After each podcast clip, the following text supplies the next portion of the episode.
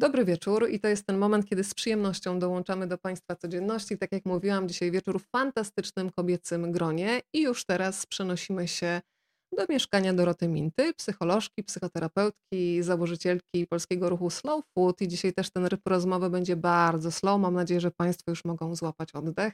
Dobry wieczór Doroto. Dobry wieczór, dobry wieczór Weroniko, dobry wieczór Państwu. Przenosimy się teraz y, do Marty Chomicz. Marta dzisiaj będzie naszym źródłem wiedzy, jeżeli chodzi o raport Polki 2021 Nowe wartości na nowe czasy. Marta jest przedstawicielką Instytutu Badawczego Mobile Institute. Ja od razu powiem, że raport, o którym będziemy rozmawiać, został y, przygotowany na zlecenie Gedeon Richter Polska, a zrealizowany właśnie przez Instytut Badawczy, który Marta dzisiaj reprezentuje. Dobry wieczór, Marto. Dobry wieczór, Weroniko, i dobry wieczór Państwu. I ja tradycyjnie zachęcam wszystkich, którzy dzisiaj będą razem z nami, żeby się czuli pełnoprawnymi uczestnikami tego spotkania, co oznacza, że możecie pytać, komentować i dzielić się też własnymi doświadczeniami, bo zdecydowanie dzisiaj o to nam chodzi, żeby sobie wspólnie poukładać myśli, emocje i uczucia. No i tradycyjnie namawiam do tego, żeby dzielić się tym spotkaniem, a można to zrobić w bardzo prosty sposób, pod tymi oknami, w których jesteśmy widoczne. Mają Państwo trzy możliwości: można polubić, można skomentować e, i można też udostępnić do tego wszystkiego namawiam. E, dziewczyny, powiem Wam tak, że ja bardzo lubię zaglądać do takich raportów e, dotyczących wartości z prostej przyczyny. Mam wrażenie, że większość z nas e, na co dzień funkcjonuje trochę na takim autopilocie i najzwyczajniej w świecie nie ma czasu, żeby sobie zadać proste, ale jednak podstawowe pytania.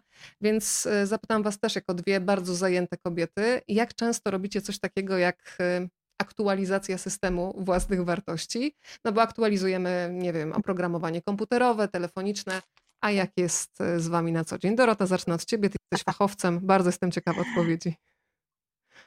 Ja myślę, że e, im jestem starsza, tym robię to częściej. Ale też e, moja praca pozwala mi, e, albo może raczej prowokuje mnie do tego, żeby e, o tym myśleć i trochę właśnie resetować czy aktualizować swój system, bo w rozmowie z pacjentami bardzo często odnoszę się do ich systemu wartości, do tego, co jest dla nich ważne. E, jest taki system opisu inteligencji człowieka, gdzie zaczynamy od prostych odruchów, a na ostatnim, siódmym poziomie jest umiejętność odpowiedzenia sobie na pytanie, czy warto za coś się zabierać, czy warto rozwiązywać jakiś problem. I myślę, że e, takie pytanie dorośle nazwane, e, czy warto, a dziecięco nazwane dlaczego, to myślę, że to jest coś, co może skłaniać właśnie do takiego aktualizowania e, swojego wnętrza. Marta, jak jest u Ciebie szczerze? U mnie jest bardzo podobnie z racji moich prywatnych zainteresowań mm, i psychologią, i rozwojem takim własnym, więc e, dużo czasu poświęcam literaturze, śledzeniu blogów czy też webinarów te tematy.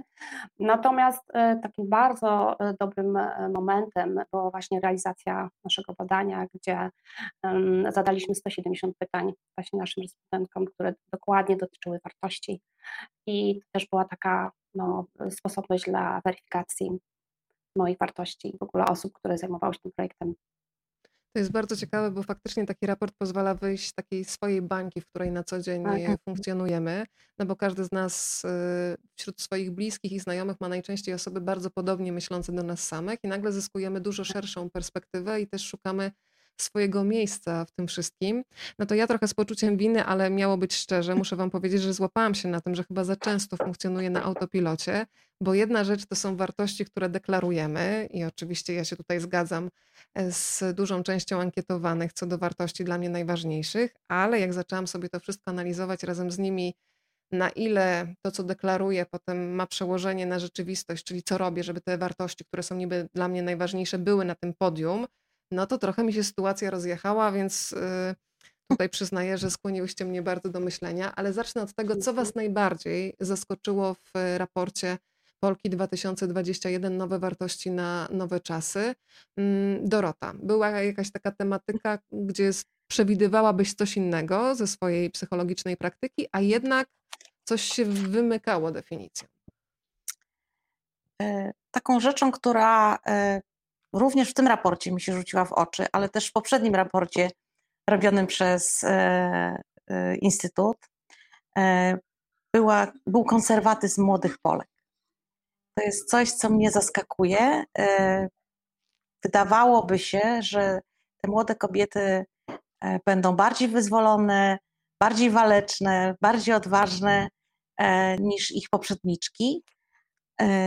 A okazuje się, że nie, że zatoczyły tak jakby koło, ale to jest taka tendencja obserwowana nie tylko w Polsce, że młode pokolenie wraca do konserwatywnych wartości.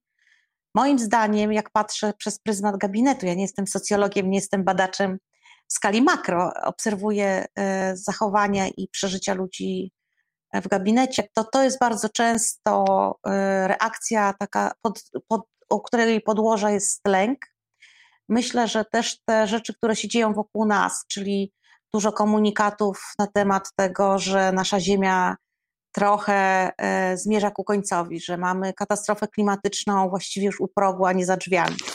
To wszystko może skłaniać do tego, żeby e, bardziej się skupiać wewnątrz, niż szukać atrakcji e, na zewnątrz tego naszego najbliższego otoczenia.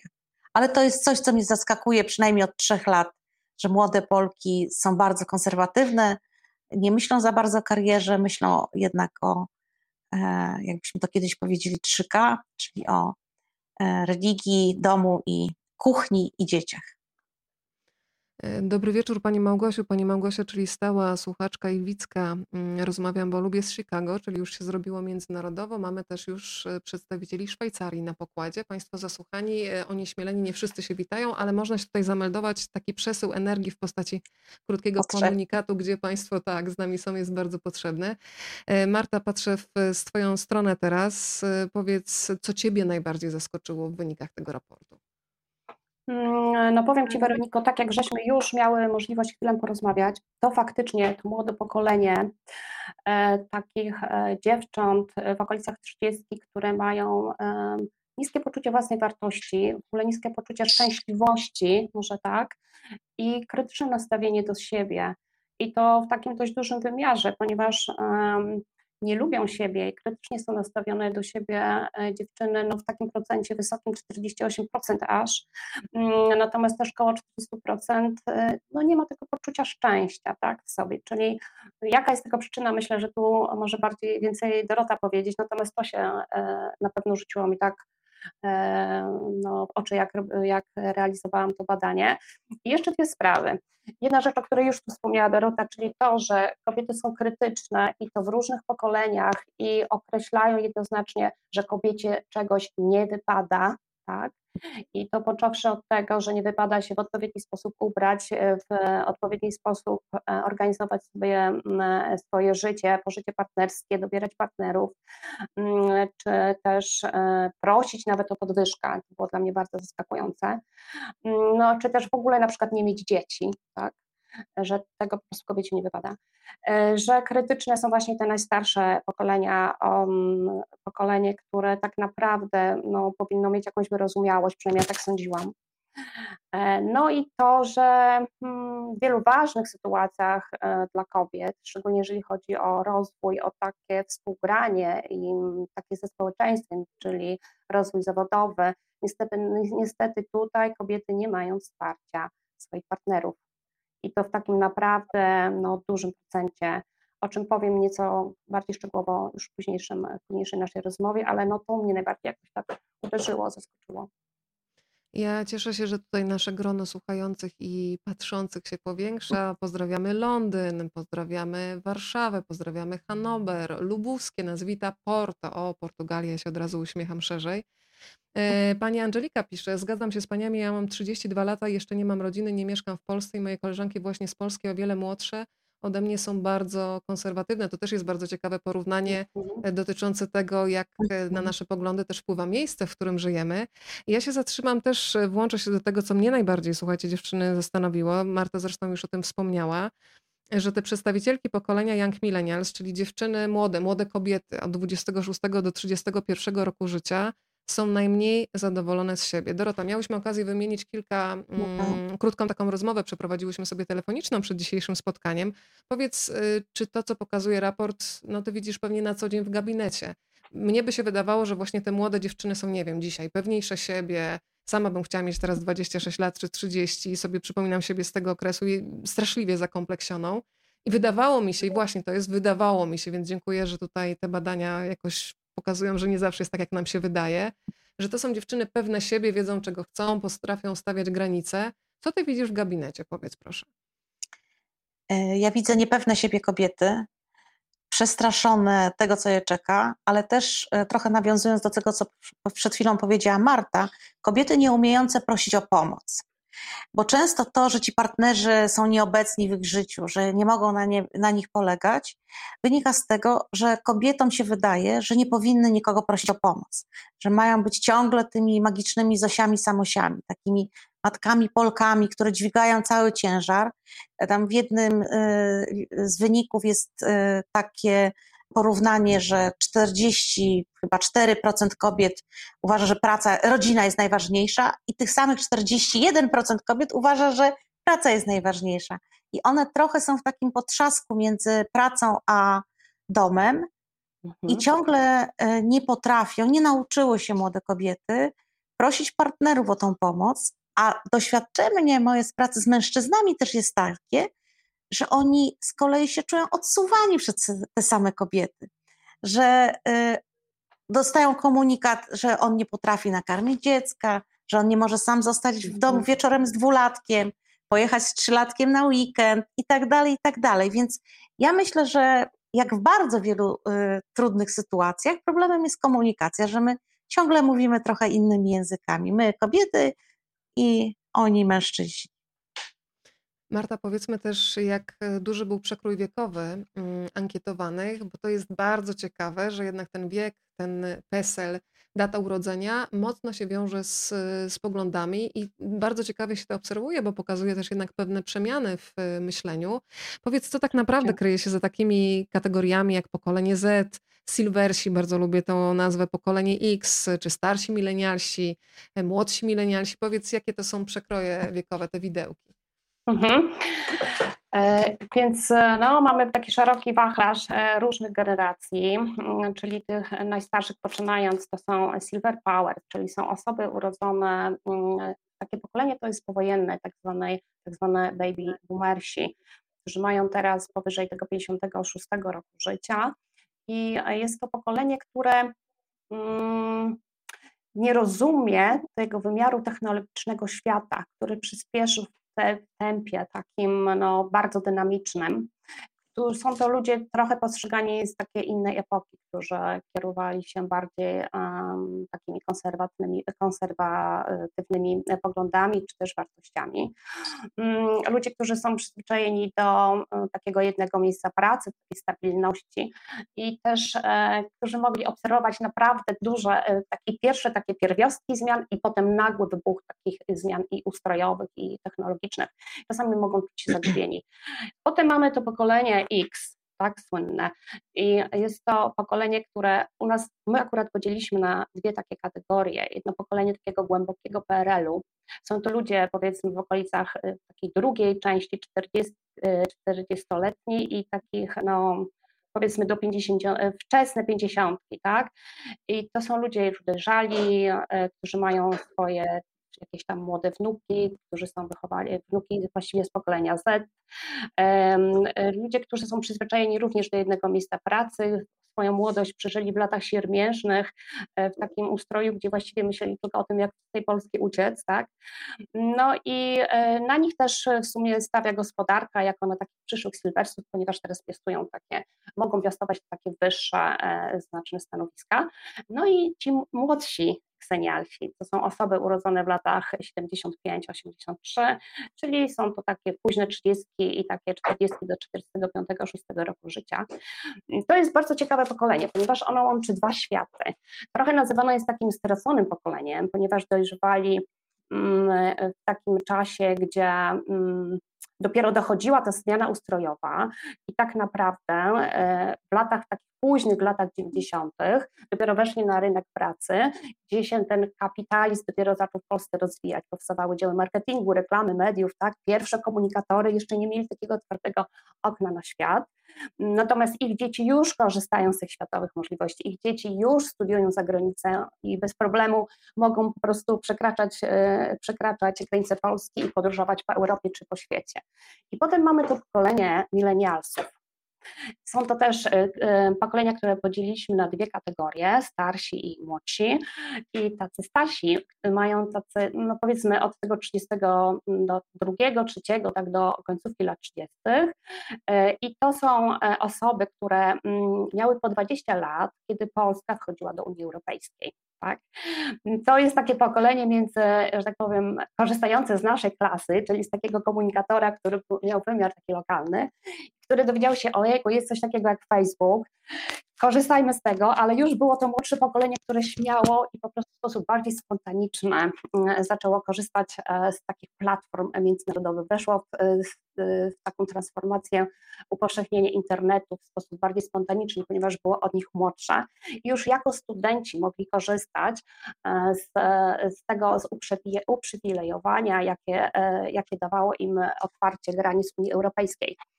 Mm, no i mamy jeszcze to pokolenie Z, czyli to pokolenie aktualnie e, najmłodszych osób, którzy nie znają życia sprzed ery internetu, e, nie, nie znają życia sprzed wejścia Polski do Unii Europejskiej, którzy wspaniale poruszają się i funkcjonują w świecie wirtualnym, szybko analizują informacje, którzy są pragmatyczni, ambitni, pewni siebie, głodni wiedzy, a jednocześnie bardzo wrażliwi. E, nie zawsze zaradni i, że tak powiem, e, umiejący poruszać się w życiu, to o tym już Dorotka wspomniała, którzy są wychowani przez tak zwanych rodziców helikopterów, którzy chcą swoim dzieciom wszystko podać, wszystko załatwić i nieba im przychylić. To mnie, wiesz, co właśnie zaskoczyło, tam było takie badanie, że matki nie? uważają, że, dziecki, że dzieci powinny mieć wszystko podane. Powiem Ci szczerze, że tak. to mnie trochę zatrwożyło, no bo jeżeli jesteś cały czas pod kloszem, to trudno sobie potem poradzić w życiu. No i tak też się dzieje, ale to już myślę, że więcej może Dorota powiedzieć. Y, Dorota, ja jeszcze no ja się tylko... poczułam trochę... Proszę, proszę, ja tylko do tej technologii nawiążę, słuchajcie, bo kiedy Marta mówiła o tej technologii, o Silversach, to ja ostatnio się uśmiechnęłam, kiedy rozmawialiśmy z Michałem Rusinkiem i on powiedział, że on jest na przykład, ja już też się łapię na tym, że na przykład TikToka nie ogarniam i Michał mi powiedział, że on jest za młody, żeby umrzeć, a za stary na TikToka. Ja sobie to przyjęłam dokładnie tak samo się czuję w TikTokowej rzeczywistości. Mar y, teraz oczywiście Dorocie oddajemy głos i witamy wszystkich, którzy do nas dołączają i pozdrawiają nas na przykład z Włocławka, z Lidz e, i z Łodzi na przykład. Proszę bardzo. Tak trochę się poczułam, e, że pora odchodzić, tak, bo jestem e, pokoleniem Silver. I myślę, że to trochę nie jest tak, bo my jednak robimy w nowych technologiach.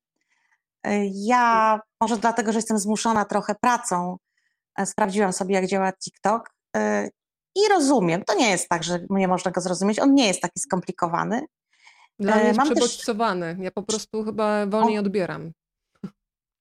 Albo masz nawyki innego przyjmowania informacji, dlatego tak. że myślę, że też powierzchowność w analizie informacji i, tak, i taka nieumiejętność selekcji tych informacji jest jedną z przyczyn, dla których mm. to najmłodsze pokolenie się czuje e, trochę zagubione i przytłoczone. E, I to jest, i to jest myślę, trudne. To, że to jest też pokolenie, które nie pamięta y, czasów bez internetu, to jest jedno, ale to jest też pokolenie, które, e, jak, co pokazał ubiegły rok i początek pandemii, to jest pokolenie, które nie pamięta żadnego kryzysu. Mhm. Y, w związku z tym jest nieprzygotowane też przez swoich rodziców helikopterów właśnie do tego, że świat y, dostarcza również sytuacji kryzysowych. Kryzysy, kryzysy były, są i będą i sztuką jest nie tyle ich omijanie, co umiejętne radzenie sobie z nimi. I myślę, że trochę e, rodzice tym najmłodszym zrobili krzywdę, właśnie nadmiernie ich wyręczając, może chcąc kompensować własną e, koncentrację na karierze, własną koncentrację na pracy, e, na zdobywaniu różnych dóbr. I stąd paradoksalnie zaczęli budować i konserwatyzm, ale też te lęki, o których mówiłam, najmłodszego pokolenia, które powodują, że oni wcale nie są tacy odważni i wcale tak chętnie nie wychodzą w świat. To porozmawiajmy o czymś, co się bardzo mocno, o czymś, co się bardzo mocno rzuca w oczy przy lekturze raportu Polki 2021 Nowe wartości na nowe czasy. Przypomnę, raport przygotowany na zlecenie Gedeon Richter Polska, no mamy ogromny problem z odpoczywaniem. Ja się w tych danych odnalazłam e, i dzisiaj wykorzystam, Dorota, Twoją obecność na pokładzie, żebyś nas zrobiła nam taki wstęp do lekcji odpuszczania, ale najpierw Marta powiedz, jak to wygląda w danych, bo one dają do myślenia. Naprawdę potrafimy się, mówiąc kolokwialnie, zajechać w pracy. E, tak, w pracy e, potrafimy się e, zajechać, ale potrafimy się też zajechać w domu jako kobiety, tak, ponieważ wszystko chcemy zrobić i nie odpoczniemy, dopóki ten dom nie będzie ogarnięty, dzieci nie będą nakarmione, mężczyzna też nie będzie zadbany i ogólnie to cały czas sprzątamy, tak. I żyjemy z planerem w ręku, a i jeszcze nie odpoczniemy, dopóki te plany, które mamy do zrealizowania nie zostaną zrobione, nie zostanie zaplanowany kolejny dzień, tak? A dlaczego tak robimy? Ponieważ wiemy, że tego jest za dużo, tak? Po prostu, żeby to ogarnąć. Plus faktycznie nie mamy takiego wsparcia ze strony e, naszych partnerów, tak? Czy naszego, mm, e, naszych mężów. I to jest ważne. I ogólnie Polki twierdzą, że nie mają czasu na relaks. Relaks jest dla nich czymś obcym. Slow life naprawdę postrzega niewielka i, i rozumie niewielka e, grupa osób. Mm, y, kobiety, mm, jeżeli w ogóle myślą o relaksie, no to najczęściej chcą, chcą ten czas spędzić z rodziną albo po prostu leżąc, czytając, y, oglądając seriale, czasami wychodząc na spacer. Często jest to spacer z psem, też znowu jakiś obowiązek, tak? I y, no i cóż, i poza tym, mm, co tam jeszcze mogłabym powiedzieć? Trudność im też e, sprawia e, w ogóle wyodrębnienie w ciągu dnia takiego czasu. Gro godzin to jest właśnie poświęcona naszym rodzinom, a tak właściwie dla siebie to trudno mi nawet gospodarować jest jakąś jedną godzinkę. Tak? E, jeżeli już, to to jest weekend, tak, który spędzam, ale to też właściwie na łonie rodziny. Mm, do tego dochodzą też rzeczy związane z pracą, z obowiązkami pracy, które też nas przeciążają. Także no, jest dużo, że tak powiem, do naprawy i e, no, życie kobiet nie rozpieszcza. E, Mirka napisała tutaj, że ona na szczęście ma opanowaną sztukę odpoczywania. Muszę ci powiedzieć, Mirka, pogratulować i powiedzieć, że jesteś w mniejszości, bo patrzę tutaj na dane. Dokładnie 78% tak. kobiet przyznaje, że nie potrafi się zrelaksować. No to teraz wsparcie, Dorota, w Twojej osobie dla tych wszystkich, którzy nie potrafią. Przyznaję się z ręką na sercu, że największym wyzwaniem dla mnie od kilku ostatnich miesięcy jest to, żeby nauczyć się odpoczywać. I to jest, użyję tutaj takiego sformułowania, bardzo ciężka praca, ale wiem, że bez tego dalej po prostu nie sposób pojechać na pustym baku. Więc od czego zacząć lekcję, nazwijmy to odpuszczania? Taki wstęp do tego. Od rezygnacji, bo jak Marta opowiadała o tych planerach, o tych ilości zadań do wykonania, e, to tak naprawdę pokazuje, że my nie umiemy planować. Bo mistrzowie planowania e, mówią, że nie można planować więcej, zajmować tym planerem więcej niż 40-50% czasu w ciągu dnia. A nam się wydaje, że możemy rozpisać minuta po minucie. Tak życie nie działa. E, I to jest pierwszy, e, pierwsza rzecz, którą należy opanować, czyli rezygnacja. E, I z jednej strony jest taka łapczywość, że chcemy wszystko, bo wszystko jest takie fascynujące, wszystko jest interesujące, jeszcze to, jeszcze to. A z drugiej jest też, strony jest też to, że znowu kobietom się wydaje, że wszystko one powinny zrobić i wszystko one zrobią najlepiej. Że też nie ma takiego, e, takiej zgody na powiedzenie sobie, jak niepoprawna obecnie polityczny nie bohaterka przeminęło z wiatrem, czyli tym się zajmę jutro. E, my nie chcemy też przyznać e, się same przed sobą, że nie na wszystko mamy wpływ, nie o wszystkim możemy decydować.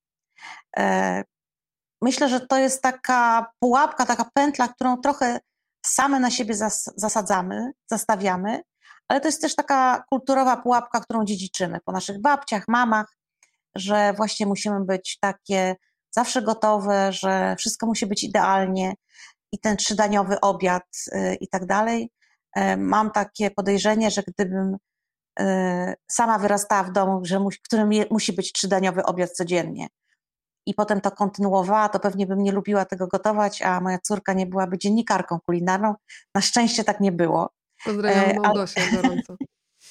Ale, e, ale to tak jest, że e, kulturowo godzimy się na, na to dziedzictwo kulturowe. Trochę się nie zbuntowałyśmy. Mam wrażenie, że myśmy jeszcze nie przeszły swojego buntu sufrażystek w takim pojęciu po, y, miejsca kobiety w społeczeństwie. Ja nie mówię o y, deklaracjach politycznych, deklaracjach światopoglądowych, ale mówię o tym buncie y, przeciwko temu zastanemu światu. Paradoksalnie one wtedy się domagały e, możliwości pracy, wyjścia z domu. E, myśmy e, dostały to wyjście z domu i pracę, ale nie podzieliłyśmy tego, co jest w domu. Tak? I stąd trochę takie uwikłanie i poczucie, że na nic nie mamy czasu i nie potrafimy odpoczywać. Więc reasumując, pierwsze to jest rezygnacja, drugie jest poproszenie o pomoc, a trzecie wybierania tych rzeczy, które nie są E, które faktycznie chcemy zrobić, bo one nam dadzą satysfakcję, dadzą nam przyjemność i to poczucie szczęścia, którego tak mało, jak Marta mówiła przed chwilą. Ja przyznaję, że po książce na przykład Bożeny Kowalkowskiej nauczyłam się zaczynać planować nowy tydzień od wpisania do kalendarza przyjemności i pilnuję tych przyjemności, staram się przynajmniej pilnować tych przyjemności tak samo jak na przykład wyczekiwanej wizyty u specjalisty, gdzie wiadomo, że nie odwołam tego w ostatniej chwili. I to był taki patent, który jakoś zadziałał. Ale słuchajcie, czytam komentarze pań, bardzo za nie dziękuję. E, Dorota, jeszcze odnieś się proszę do tego, że faktycznie ciągle pokotuje jakieś takie poczucie winy, że przecież matki, babki sobie radziły, więc my też mamy takie ambicje, żeby zrobić wszystko jeszcze plus coś tam sobie dorzucić. W ogóle mam wrażenie, że jeżeli mam jakiś problem, z którym sobie nie radzimy, a inni sobie radzą, to mamy takie wbite do głowy, że ja nie mogę poprosić o pomoc, bo przecież inne dają radę, ja też muszę a każdy ma chyba mhm. inny próg odporności, prawda? Prawda. Po drugie, nam się tylko wydaje, że oni sobie ze wszystkim radzą, bo widzimy tylko warstewkę, a to zazwyczaj wcale tak nie jest w rzeczywistości. E, I trochę też mitologizujemy to, jak sobie radziły na przykład nasze babcie, bo ja pamiętam moją babcię, która po e, obiedzie, który był tam w e, takiej dramatycznej porze, bo o 12, to jest w ogóle dramat, ale to było małe miasteczko i bardzo wczesne też wstawanie. Ona odpoczywała, ona sobie siadała przy swoim stole już posprzątanym, bo to Wielkopolska, więc było oczywiście e, idealnie, ale ona odpoczywała. Wcale nie gnała do kolejnego zajęcia. E, ona sobie wtedy wertowała swoją kochaną gazetę pod tytułem Przyjaciółka i spędzała nad nią czas, więc dawała sobie zgodę na to, żeby, żeby przez moment nic nie robić. A badania e, neuroscientystów pokazują, że taki moment na nic nie robienie, taki kompletny chill, e, takie odłączenie się, wcale nie oglądanie kątem serialu, tylko kompletne odłączenie się od wszystkiego, posiedzenie na fotelu i najlepiej jeszcze popatrzenie na rośliny albo na akwarium, jeżeli jest w domu, to jest moment, który jest najlepszym odpoczynkiem dla naszego mózgu, ale też jest tak, e, takim momentem ładowania baterii, które uruchamiają w nas kreatywność, twórczość, e, innowacyjność. Więc myślę, że my nie dostrzegamy, jak ważne jest nic nie robienie. Ono jest takie... cudowną rzecz o tej babci, bo ja sobie pomyślałam, że jak rozmawiam z kobietami, to bardzo często wiele z nich ma takie doświadczenie na przykład mam czy babć w zasadzie odwróconych plecami, czyli one cały czas coś przygotowują, donoszą na ten stół, e, same w ogóle nie mają czasu zjeść, tylko widzisz plecy tej osoby, która teoretycznie chce dla ciebie dobrze, ale nie ma tego czasu, żeby spojrzeć w oczy, więc też mhm. E, piękne doświadczenie babci, która przygotowuje, karmi, ale ty masz ma ten moment taki na, na odpoczynek. E, Marta, powiedz trochę jak jest z tym, co nam wypada, co nie wypada, bo to jest znowu dla mnie zaskoczenie że wydawałoby mi się, wydawało mi się, że no już jesteśmy wolne od tego, że właśnie coś wypada kobiecie, a coś nie, że mężczyźnie to wolno wszystko. No miałam takie wrażenie, że już jednak jest tak równościowo, że nawet w głowie nam nie przemyka nam, że o, czy ja się mogę tak ubrać, czy ja mogę poprosić o podwyżkę. E, ile jest jeszcze takich stereotypów w naszych głowach, bo o tym też raport Polki 2021 bardzo wyraźnie mówi. Bardzo wyraźnie. Ja o tym już wspomniałam w części, jak pytałaś tak. mnie o tym, co mnie zaskoczyło. Tak. Niemniej jednak dwie trzecie Polek ogólnie widzi ograniczenie i wyznaje takie ograniczenie, co wypada, a co nie wypada kobiecie. Odnosi się do tego do tolerancyjnie, do, do tych kategorii, o których za moment wspomnę, tylko jedna trzecia mm, Polek. No i czego nie wypada? No nie wypada kobiecie po prostu być bezdzietną. To uważa 13% kobiet. Mieć wielu partnerów też uważa 13% kobiet. Nie mm, wypada kobiecie sięgać po używki, po papierosy, po alkohol. Mm, I tutaj bardzo są krytyczne pod tym względem e, kobiety z pokolenia Silver Power. 62% mm, z nich uważa, że kobiety, kobieta nie może mieć w życiu w ogóle wielu partnerów. prawie 40, że w ogóle nie akceptuje konkubinatu, mm, a więcej niż połowa z nich, starszych kobiet, uważa, że kobieta absolutnie nie może palić e, papierosów. Ale są też bardzo krytyczne na przykład zetki. Właśnie e, to najmłodsze pokolenie też uważa, że dziewczyna nie może ubierać się zbyt odważnie, nie może mieć w życiu wielu partnerów, po prostu nie może, nie wypada, tak? I też nie może, nie wypada prosić jej o podwyżkę. I e, jeżeli chodzi o milenialsi, czyli takie trzydziestki, są krytyczne wobec nieposiadania dzieci, że ta kobieta nie posiada dzieci, że jeżeli mam rodzinę, to nie wypada pracować. No i oczywiście nie wypada sięgać po używki, czy też znowu prosić o podwyżkę. No, jeżeli chodzi o proszenie podwyżkę, to też krytycznie do tego w ogóle są nastawieni mężczyźni. Powyżej 20% mężczyzn e, uważa, że kobiecie nie wolno mieć wielu partnerów, tak uważają mężczyźni. I ja uwielbiam, kiedy kolejne... mężczyźni uważają, co my powinnyśmy, a co nie, prawda? Tak. I też na kolejnej pozycji jest palenie papierosów i też proszenie o podwyżkę. A pokolenie X, takie, takie pokolenie mm, tych 40-latek, mm, też uważa, że no nie wypada kobiecie po prostu nie posiadać dzieci, żyć w konkubinacie, mm, no i prosić o podwyżkę. Jeżeli chodzi o ten procent takich tolerancji, E, no to dla, tego, dla tych kategorii to i tak troszkę jest wyższy właśnie w pokoleniu e, tych setek, takich młodszych, w pokoleniu X, które dają jeszcze sobie taki, no, takie przyzwolenie, taki margines, że jednak e, no, jesteśmy młode, nie wiem, chcemy doświadczyć i jednak bardziej to tolerujemy niż na przykład Silver Power, które absolutnie nie, nie, nie chce słyszeć o, o takich rzeczach, które mogłyby robić kobiety E, patrzę z uśmiechem i uściski takie wirtualne wysyłam do pani Alicji. Prasowanie czeka, ale słucham i się uczę. Dziękuję za ten wieczór. To może ta deska do prasowania gdzieś na chwilę zostanie w ogóle odrzucona. Prasowanie... Posurfujmy na takiej desce lepiej. Prasowanie jest nieekologiczne. E, trzeba składać i oszczędzać e, ziemię. Żartuję oczywiście, bo czasami też, też prasuję. Jasne.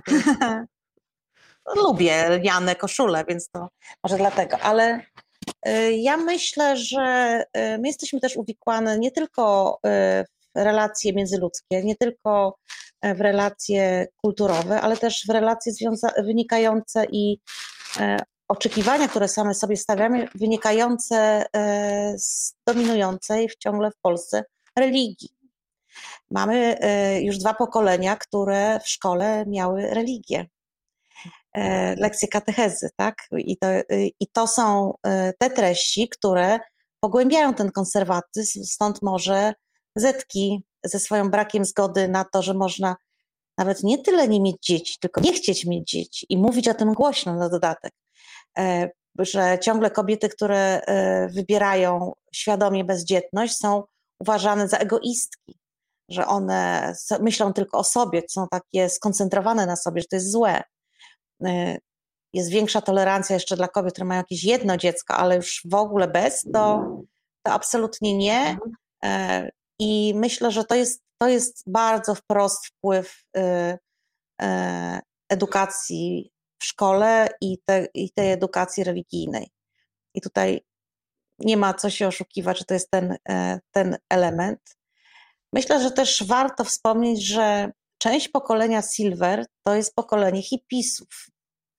I trochę nam to ucieka, że część z nich to jednak e, przeszła bunt i paliła papierosy i nie tylko. E, a teraz nawet niektórzy pełnią szacowne funkcje. E, ale e, to pokolenie powojenne, no klasycznie pokolenie, tak, bo to jest 20 lat, czyli ten antropologiczny podział pokolenia, to jest pokolenie, które jednak się buntowało, tak? które jednak w sobie miało jakiś bunt, który niestety był tłumiony, tak? I nie wszystkim starczyło do teraz energii na, na kultywowanie w sobie odwagi i niezależności, więc myślę, że w tym pokoleniu jest też trochę rozgoryczenia. Natomiast e, młode kobiety i ich właśnie e, niechęć do wyzywających strojów, nieposiadania dzieci, mhm. palenia papierosów w miejscu publicznym, e, to jest jednak wyraz tej edukacji, ale też mam wrażenie, że dużo jest w tym deklaratywności i dużo podszytej trochę jednak hipokryzją, bo e, wtedy, kiedy nagle znajdują się na wakacjach we wspomnianej przez Ciebie Portugalii, albo wyjeżdżają e, do Irlandii, tak jak jedna z naszych gościń, to zachowują się kompletnie inaczej, zachowują się w sposób odważniejszy, to jest uwalniający, prawda? Ten wyjazd jest, jest nagle uwalniający. Tak, więc ja myślę, że my jednak jesteśmy uwikłane w realia społeczne e, i takie bardzo konserwatywne wychowanie, które mam wrażenie zaczyna coraz mocniej wkraczać e, też w cały proces edukacji i to widać. Powiem Wam, że przed naszym spotkaniem zajrzałam sobie do książki, mm, o której będę też wkrótce rozmawiać. E, książka Magdaleny Kostyszyn, też tak mam. I słuchajcie, wspaniałe było zdanie, kiedy ona pisze, że najbardziej w macierzyństwie rozczarowały ją inne kobiety. A nawiązuje do tego inne matki, czyli to, że zawsze ja bym tak nie mogła, jak na przykład młoda mama wraca do pracy, albo za chwilę siedzi w domu, nic nie robi, że cokolwiek nie zrobisz, to zawsze zostaniesz oceniony przez kogoś, że jest źle. Zresztą tam są też poruszające historie dotyczące kobiet, które na przykład żałują, że mają dzieci, że przechodziły taki moment depresji mhm. poporodowej, kiedy po prostu chciały ze sobą skończyć, bo nagle wydawało im się, że kompletnie nie pasują do tego świata, który pokazuje macierzyństwo takie wiecie, brokat, glamour, wszystko jest super. One czuły się kompletnie inaczej. I myślę, że ta książka też będzie dla wielu pań uwalniająca, bo nagle one usłyszą swój głos w tej opowieści. Pani Agnieszka pięknie tutaj napisała, właśnie sobie pomyślałam, że skoro tu jesteśmy, to znaczy, że potrafimy sprawiać sobie przyjemności i wiemy, co ważne. Bardzo się cieszę. Prawda. Pani Ela cudowne pytanie zadanie, zadała, Ciekawe, co inne panie też robią, czy tylko słuchają, czy ogarniają coś jeszcze. I bardzo mi się spodobała odpowiedź pani Eli, która napisała: Ja słucham i rezerwuję Airbnb we Włoszech. I taką postawę też bardzo tutaj lubimy. Porozmawiajmy trochę, słuchajcie, dziewczyny, jeszcze o autorytetach. Marta, patrzę w Twoją stronę. Powiedz, jak jest z autorytetami. Co powiedział raport? Bo ja tutaj mhm. zaraz będę rozwijać ten wątek, bo się zastanawiam, czy Dobrze. te wyniki to, to znaczy, że jest dobrze, czy źle, ale najpierw poznajmy wyniki jakie jest miejsce autorytetów? Czy my mamy w ogóle dla nich przestrzeń? E, tak jest przestrzeń i autorytetów szukamy wśród najbliższych, czyli takim niekwestionowanym autorytetem dla Polek jest mama. Tak? I tak twierdzi 36%. Mm, dla Polaków, dla mężczyzn też jest mama, też w okolicach 30%. Mm, ale na przykład dla facetów też wzrasta autorytet taty. Jest to większy procent, jest to 24% e, mężczyzn tak uważa. I teraz tak, mm, jak wspomniałam, 36% Polek uważa, że swoje mamy za autorytet, 61, czyli o wiele więcej niż połowa, deklaruje podzielanie takich samych wartości, jakich mama, ale z drugiej strony 55% nie chce być wcale tak, jak mama. To jest ciekawe, I o czym to prawda? świadczy? I o czym to świadczy? Że tak naprawdę bierze od mamy to, co jest najlepsze, te elementy, które im się podobają, a starają się wyeliminować te, które nie do końca akceptują czyli chcą stworzyć swoją taką własną wersję mamy 2.0. Nie podoba im się pracoholizm, takie bezwzględne poświęcenie rodzinie, dzieciom i chcą na bazie tych wartości odziedziczonych zbudować swój własny świat taki bardziej nowocześniejszy. Mm, na przykład wśród milenialek, wśród 30-latek tylko 20% chce być taki jak mama, ale już te najmłodsze pokolenie, setek, takich młodych dwudziestolatek, które są wychowywane przez aktualne czterdziestolatki, tak, już bardzo lubi swoją mamę i właśnie bardzo chce mieć, traktować swoją mamę jako autorytet, to prawie 50% kobiet, a więcej niż 60% zdecydowanie chciałaby być taka jak ich mama, właśnie tych setek. I w tym też pokoleniu najmłodszym, na drugim miejscu w rankingu autorytetów pojawia się właśnie babcia. Tak, a jeżeli chodzi o tatę, to co się dzieje z tatą, tak? Jest tak. autorytetem jedynie dla 15% kobiet, dziewczyn, a powyżej 50%, 52% dzieli z, nimi, z nim wspólne wartości z tatą, ale tylko dwie na trzy Polki, nie, y, aż, przepraszam, dwie na trzy Polki nie chce być takie jak tak? Więc e, budujemy swoje własne wartości, krytycznie patrzymy, czerpiemy z tego, co się było, tak, co się działo, ale jednak chcemy wejść w tą wersję nowocześniejszą.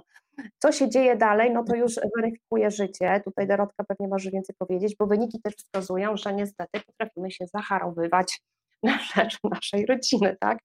Nie odpuszczamy i czy to wynika z norm społecznych, czy to wynika z oceny, tak jak to Dorota wspomniałaś, że jedna drugą ocenia, co jedna robi lepiej i dlaczego nie robi takich rzeczy, a powinna, to już jest to inna kwestia.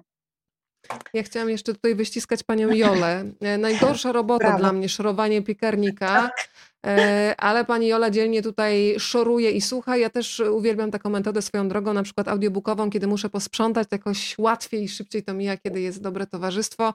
Pani Jolu, proszę się czuć, że mentalnie też tam pomagamy w jakiś sposób, wspieramy, żeby to szybciej szło.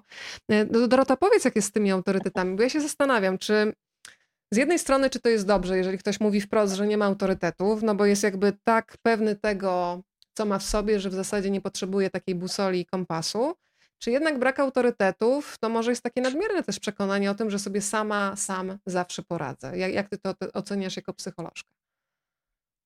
Najpierw zacznę od tego, że zastanawiałam się, na ile e, deklarowanie, że mama jest autorytetem, to jest e, połączone z tym, że rodzina jest najważniejsza i że trochę tak wypada. A drugie, e, kim jest ta postać, która jest autorytetem? Czy ona jest kimś, kogo wielbimy i chylimy czoła?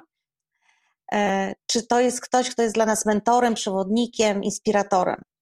ja niestety obawiam się, że dla bardzo wielu kobiet te matki nie są mentorkami, nie są kimś, kto je skłania do odwagi, do y, szukania drogi e, innej niż moja własna, bo to jest odwaga mądrej matki, która e, potrafi mówić dziecku o błędach, a nie uczy tylko piec drożdżowe ciasto, która potrafi powiedzieć, że może trzeba wybrać inaczej, że z perspektywy patrzy na swoje wybory, które były dobre, a które były niedobre. E, I mnie trochę smuci ta, ten brak potrzeby autorytetów i patrząc z perspektywy gabinetu, myślę, że to nie jest wcale wynik poczucia e, pewności siebie i takiego sprawstwa, ale że jest to wynik e, samotności, że jest to efekt tego, że ludzie się czują tacy zatomizowani, samotni i ten brak autorytetów moim zdaniem wpływa między innymi na właśnie poczucie e, własnej wartości, na samodzielność, na odwagę. Więc trochę mi żal, że my nie mamy autorytetów. Myśmy się kiedyś, Marta pamięta, trochę żartem bawiły w, taką, w, takim grupie, w takiej grupie ekspertek e, współpracujących e, z Mobile Instytutem e, i zadałyśmy sobie zadanie, żeby e, wymienić trzy kobiety autorytety żyjące obecnie. I nie mógł to być ani papież, ani Maria Curie-Skłodowska, tak? I, tak. E, I no to zróbcie sobie, drogie panie, też te, które nas słuchacie, szorując piekarnik, wszystko przede mną, e, trzy osoby, które są autorytetami i nie, i nie jest to mama ani babcia, tylko faktycznie takie osoby, które spotkałyście na swojej drodze, niekoniecznie osobiście, bo to mhm. przecież bywa, że to jest przeczytana książka, obejrzany e, film, takie kobiety, które zainspirowały Was do jakichś wyborów, które e, pokazały, że można inaczej, że można odważniej, e, że można na przykład rzucić wszystko i zacząć wszystko od nowa. I zróbcie sobie takie ćwiczenie, wpiszcie je gdzieś w kajeciku, takie trzy imiona i nazwiska i wróćcie do tego za pięć lat na przykład. Ale warto szukać takich mentorek. E, przy okazji widzę, że słuchajcie, jest naprawdę bardzo intymna atmosfera. Niektórzy się nawet z nami kąpią teraz. Iwonka, pozdrawiamy. Uważaj, żeby telefony tam nie zatopić, bo byłoby szkoda jednak. E, e, dziewczyny kochane i panowie, którzy są po drugiej stronie też, można sobie to zapisać spokojnie w kajeciku, ale też się możecie podzielić swoimi autorytetami. Bardzo jestem ciekawa, jakie nazwiska i imiona kobiece tutaj się pojawią w tej przestrzeni. Ale teraz słuchajcie, powiedzmy o tych najważniejszych wartościach, jakie zadeklarowały respondentki w ogóle badani, jeżeli chodzi o te najważniejsze wartości, to podium. E, Marta, jakie wartości na podium się znalazły w badaniu Polki 2021 Nowe wartości na nowe czasy? E, na podium niekwestionowana trójka to jest e, zdrowie, rodzina, właściwie ta rodzina jest najważniejsza oraz wśród Polek solidarność, przyjaźń, bardzo też niezależność, wolność, szczerość ale tak niekwestionowanym liderem jest rodzina. Zawsze rodzina, jest zdrowie, jest przyjaźń. Bardzo ciekawe są te wskazania. Zaraz sprawdzimy, na ile to, co deklarujemy, się pokrywa z działaniami w praktyce. Bardzo słuchajcie, podoba mi się, y, nie wiem, co Dorota na to powiesz jako mm, psycholożka. Pani Ania napisała, ja sobie stworzyłam taki wewnętrzny obraz matki z kilku kobiet ważnych dla mnie obcych.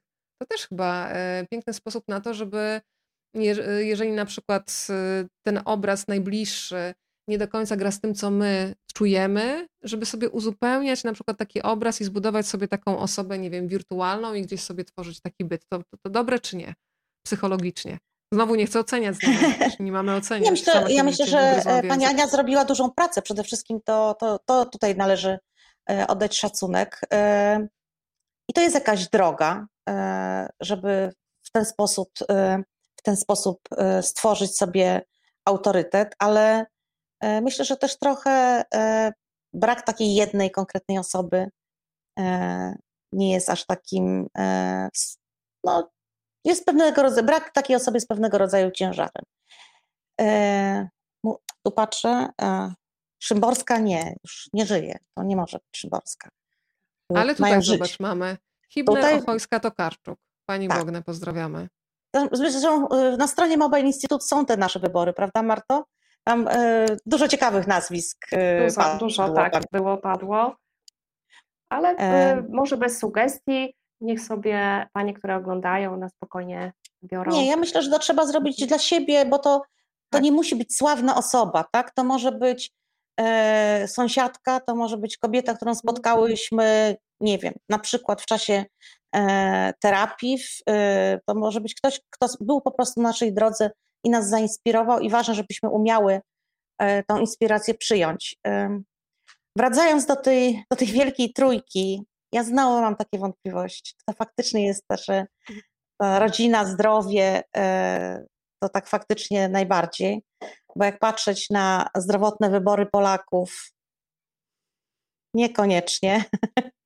Wiecie, Mało ja nawet mówię, że wybory Polaków, ale sama się złapam na tym, że w zasadzie powinnam już pewne badania kontrolne zrobić rok temu i znowu mnie mobilizujecie do tego, żeby jutro podnieść telefon i to zrobić, bo zawstydziły tak. mnie te wyniki. Możesz, można to przez internet zrobić, nie trzeba nawet dzwonić, tak? tak. Ale to jest tak, że my y, źle śpimy jako Polacy, nie dbamy o kondycję psychiczną, y, kiepsko się odżywiamy, palimy papierosy, więc właśnie nie robimy badań profilaktycznych. Tu się odzywa Iga Rawicka, która y, walczy nieustająco od lat o, o, to z tym, żebyśmy nie, nie wstydzili się robić kolonoskopii na przykład, tak. czyli badania jelita, które może nas uchronić przed jedną z najgroźniejszych chorób cywilizacyjnych, czyli rakiem jelita grubego. Więc e, to jest takie deklaratywne, to tak ładnie wygląda. Tak, to jest trochę jak e, wykrochmalony obrus położony na brudnym stole. E, I trochę to jest smutne. Mi się pod... mnie pozytywnie zaskoczyła natomiast e, solidarność wymieniana przez moje pokolenie, e, bo dla mnie ona jest e, czymś więcej niż przyjaźnią, bo łączy się z odpowiedzialnością taką nie tylko za najbliższych. To jest taka odpowiedzialność społeczna trochę, nie tylko odpowiedzialność za rodzinę czy przyjaciółkę. I myślę, że jest wynikiem dojrzałości też. I to jest fajna cecha. Ona się później jakoś słabiej przejawia, prawda, Marto? To jest już tak nie. Tak, tak. Y, bardziej może jeżeli się deklarujesz, nawet wśród najmłodszych, ale jednak najwięcej o tym mówiło podczas wywiadu, a szczególnie takich wywiadów bezpośrednich, właśnie to starsze pokolenie y, Silverek, że przejmowało się tak, y, że ta wartość może nie jest do końca taka widoczna, ale jest bardzo ważna taka solidarność kobiet wzajemna, ale jednocześnie widziały też no, krytykę kobiet tak, wobec siebie, czy też rywalizację. E, widziały to na co dzień, ale no, twierdziły, że jednak bardzo pomocna i ważna jest właśnie solidarność. Jak to patrzę teraz na taki. Proszę, tylko proszę. jedno słowo. Jak patrzę sobie teraz na taką e, takie właściwie pospolite ruszenie różnego typu grup e, siostrzeńskich, tak? tak czyli tak. grup, które gromadzą kobiety wokół jakiejś idei, jakiejś pasji. E, to, to są chyba trochę starsze kobiety, to są jednak chyba te milenialki, tak? E, takie mam wrażenie, że to są kobiety takie przed 40, 35 plus. Ja mam też w ogóle taką swoją e, prywatną, psychologiczną teorię, że to jest najlepszy moment w życiu kobiety, się zaczyna czyli takie, taka dekada powyżej 35 roku życia, to mam wrażenie, że on, to jesteśmy najbardziej sprawcze, jesteśmy już dojrzałe, rozumiemy swoją psychikę, rozumiemy swoje ciało, e, ale jesteśmy też e, no, u szczytu właściwie wydolności. Tak, takie jest moje doświadczenie i obserwacja też kobiet, które na przykład potrzebują zmiany w swoim życiu. To są właśnie kobiety w tym wieku, że one odważnie przychodzą i mówią w gabinecie, że chcą zmienić swoje życie, chcą robić coś innego i potrzebują e, znaleźć e, e, sposób na tą zmianę. Marta, ty dzisiaj masz dla nas twarde dane, to powiedzmy, jak to no. się pięknie rozjeżdża, mówię pięknie, oczywiście tutaj cudzysłów, te nasze deklaracje na przykład dotyczące zdrowia, jakie to ono jest ważne. Ja się złapałam na tym, że jakoś bezproblemowo robimy zawsze, nie wiem, przegląd samochodu, bo trzeba, a z tym własnym zdrowiem to jakoś jest gorzej. Więc powiedzmy w ogóle, bo są też takie zabawne momenty w tym mhm. raporcie, kiedy okazuje się, co mamy na myśli, kiedy myślimy, nie wiem, o zdrowym odżywianiu, czym jest zdrowa dieta. No to tak. jest też ciekawe. E, bardzo ciekawe jest to pojęcie, tym bardziej, że pandemia nieco to też wszystko zweryfikowała i zmieniła, ale ogólnie powiedzmy około dwie, dwie trzecie Polek uważa, mm, że są zdrowe, tak? Przy czym mniej niż połowa w ogóle bada się cyklicznie, tak? Czyli sprawdza faktycznie stan swojego zdrowia, tak? Mm, ogólnie też Polki mają e, dość negatywne zdanie na temat w ogóle innych Polek, że nie dbają o siebie, e, że no, około połowy może dba o siebie, a reszta to zaniedbuje. E, prawie połowa też przyznaje, że nie odżywia się zdrowo. Najczęściej są to młode dziewczyny z pokolenia Z i z takie wczesne trzydziestki, tak, które gdzieś też dopiero wkraczają w te bardziej odpowiedzialne czy zawodowe życie, żyją, że tak powiem, w pośpiechu, po prostu nie dbają o to. Mm, w pokoleniach też to się przejawia, w pokoleniach czterdziestek i w pokoleniach, w pokoleniach e, silverek, też nie odżywia się zdrowio, zdrowo około 30% pań. Także też to o czym świadczy. A co w ogóle one rozumieją za, na, w pojęciu takim zdrowego odżywiania, zdrowego jedzenia? Są to przede wszystkim ich przetwory własne. To jest to, że piją więcej wody, że ograniczają jedzenie mięsa na rzecz warzyw, owoców, tak naprawdę. A dla mężczyzn to jest to ciekawe, bo oni uważają, że zdrowe jedzenie to znaczy, że nie podjadam, tak? Y, że wybieram ekologiczną żywność, no i oczywiście trochę jak nie jem mięsa. Tak? E, jedna trzecia Polek w ogóle nie uprawia sportu. E, I zostało to zweryfikowane przez pandemię, ponieważ w czasie pandemii powyżej 60, powyżej 60% kobiet przyznała, że przestała uprawiać sport, ponieważ nie było infrastruktury, były niestety zajęte nadmiarem obowiązków domu, czy też po prostu zrzuciły sobie na luz i stwierdziły, że już nie będą tam do tego do fitnessu robiły sztucznego w domu. Mm, tylko 15% No ja jestem plus 7 kg po pandemii. No teraz no może plus 5. Wyznanie pewnie prawdy. jesteś. Tak, i tylko 15% kobiet właściwie zmobilizowało się do uprawiania sportu. Na co lubią robić, tak w ramach ciekawostki? Oczywiście tak. chodzą na spacery, biegają, jeżdżą na rolkach, na rowerze, yy, uprawiają fitness. E, no więc pozostaje, że tak powiem, dużo do e, zrobienia, tak, e, ale to może wynika też z tego, że jednak Polki deklarują, że brakuje im konsekwencji właściwie w każdym pokoleniu, tak, że być bardziej zdecydowane i też bardziej konsekwentne.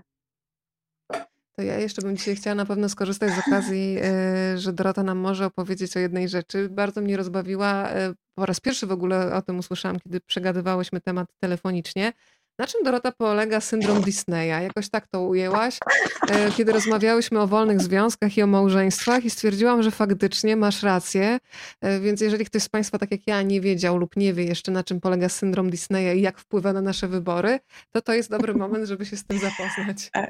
E, żeby było jasne, to nie jest pojęcie naukowe, to jest coś, co ukułam w wyniku wielu, wielu rozmów z młodymi kobietami, ale to jest tak, że my oglądamy te filmy Disneya, nie mówię o bajkach, mówię o filmach dla nastolatek, tak, że tam jest ta platoniczna, piękna miłość.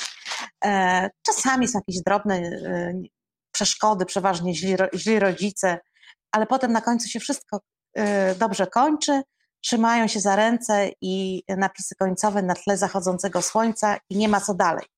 Natomiast i my trochę gdzieś tam my kobiety e, trochę uwierzyłyśmy w, ta, w taką bajkę. W związku z tym e, nie rozmawiamy z tymi naszymi potencjalnymi partnerami wcześniej o tym, co jest dla nich ważne, e, jakie są ich wartości. Ja też ukułam taką triadę pracując z parami, że są trzy rzeczy, które warto przegadać na samym początku relacji. To jest stosunek do pieniędzy, system wartości i cała sfera związana z naszą seksualnością. to trochę jak ze stołem na trzech nogach. On jest stabilniejszy niż ten na czterech. I my o tym nie rozmawiamy, bo w tych filmach Disneya tego nie ma. Tam są tylko e, piękne spojrzenia, e, taniec, e, to już trochę bollywoodzkie, ale nie tylko filmy. Natomiast nie ma rozmów o cielesności, o nieprzekraczaniu granic, o, nie ma uczenia się mówienia o własnych potrzebach. Nie ma uczenia się też na przykład sprzeciwianiu się przekraczaniu granic, które sobie wyznaczyłyśmy. I stąd potem kobiety nagle się budzą takim związku, którego nie rozumieją, bo no właśnie ten Disney dalej nie biegnie, tak? Jest tylko do tego pięknego trzymania się za ręce, ewentualnie ślubnego kobierca w ramach tego braku zgody na konkubinat. Uwielbiam to słowo, to jest jedno z moich ulubionych słów, zaraz po parapecie. E, I, e, i to jest coś, co myślę wyrządza dużo szkody, tak? E, ale to też wynika z tego, że my nie obserwujemy rodziców, jako małe dzieci, nie obserwujemy rodziców, rozmawiających na przykład o budżecie domowym, albo rozmawiających o, o etyce pracy, o wyborach, które dokonują, no to skąd my potem mamy to wiedzieć? Ja zachęcam, żeby mhm. rozmawiać przy dzieciach o takich poważnych tematach. Czy myślisz, Dorotka, że w takim razie e, nie bez kozery wyszedł nam taki wynik, że prawie 70% Polek zgadza się z opinią, że jeżeli to partner zarabia dobrze i ma pozycję, to one nie muszą już pracować. Już one oddadzą się w ręce tak, faceta i nie będą ryzykować żadnych zmian. Tak nam wyszło w badaniu właśnie. Tak, to jest jedna z tych liczb, która mnie wbiła w fotel i Weronikę też. też. I, a na pewno e, też e, was w instytucie. E, no nie. Tym bardziej, że ci sami młodzi mężczyźni, jak rozmawiam z nimi w gabinecie, to oni mówią, że oni cenią w swoich kobietach, że są odważne, że są przedsiębiorcze, że chcą być niezależne. I oni chyba o tym ze sobą nie rozmawiają, bo mają całkiem inny obraz. To jest ten konserwatyzm, Marta, o którym ja mówiłam, tak? że y, to jest ten powrót do takich do takiego obrazu rodziny sprzed kilkudziesięciu lat, gdzie kobieta odpowiada za dom, E, chodzi w wałkach przed południem, jak mężczyzna jest w pracy, potem jest wszystko pięknie, podaje mu do stołu. To jaki to był film? Żony ze Stedford, nie? Mhm. E, tak. taki. No więc e, okazuje się, że to taki ideał kobiety, no to właśnie jest taka żona. Też tam je stworzyli mężczyźni, ale, e, ale my trochę same się wbijamy w takie. Wiesz co, masz e, rację. Teraz sobie, wiesz co, Dorota, o tym pomyślałam, że tak naprawdę E, no, jestem w szczęśliwym związku teraz jako żona i wiecie, co teraz sobie uzmysłowiłam, że w zasadzie e, to, że jest szczęśliwie, jest dobrze, wynika między innymi z tego, że ja w sumie pierwszy raz, a wiadomo, że przed zamąż pójściem było trochę relacji, nie czułam, że ja z kimś muszę rywalizować i konkurować, tylko czuję wsparcie i bardzo sobie cenię w ustach mężczyzna, na szczęście, szczęśliwie dość często to słyszę od swojego Tomka, że słuchaj, jestem z ciebie dumny. I ja nie muszę tutaj się siłować, kto jest lepszy, kto jest fajniejszy, tylko czuję, że my jesteśmy w jednej drużynie i że nawzajem się wspieramy.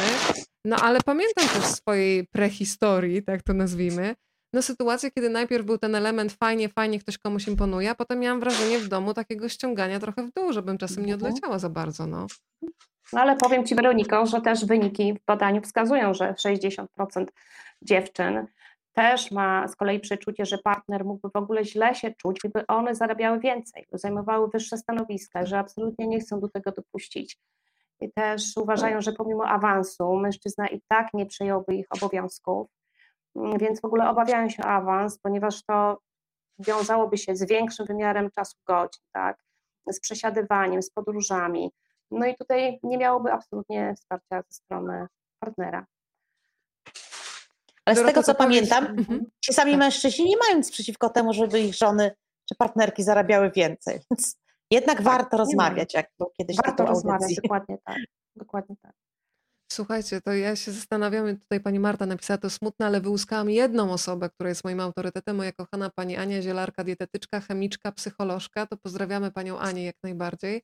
A ja sobie teraz pomyślałam, Dorota, o tym, że no masz piękny zawód, bo ty obserwujesz bardzo często pewnie w swoim gabinecie taką przemianę, kiedy dociera do nas na przykład, że funkcjonujemy w związku, który no zamiast dodawać nam skrzydła, niestety te skrzydła podcina, Powiedz, jak można kogoś wspierać? No bo właśnie to jest coś, co rozumiem, że dojrzewasz do pewnej decyzji, ale też obserwowanie na Twoich oczach jakiejś takiej przemiany, kiedy człowiek w końcu słyszy swój głos i ma w sobie odwagę, żeby pójść za tym, co czuje, no to są chyba bardzo wzruszające momenty w gabinecie psychoterapeuty.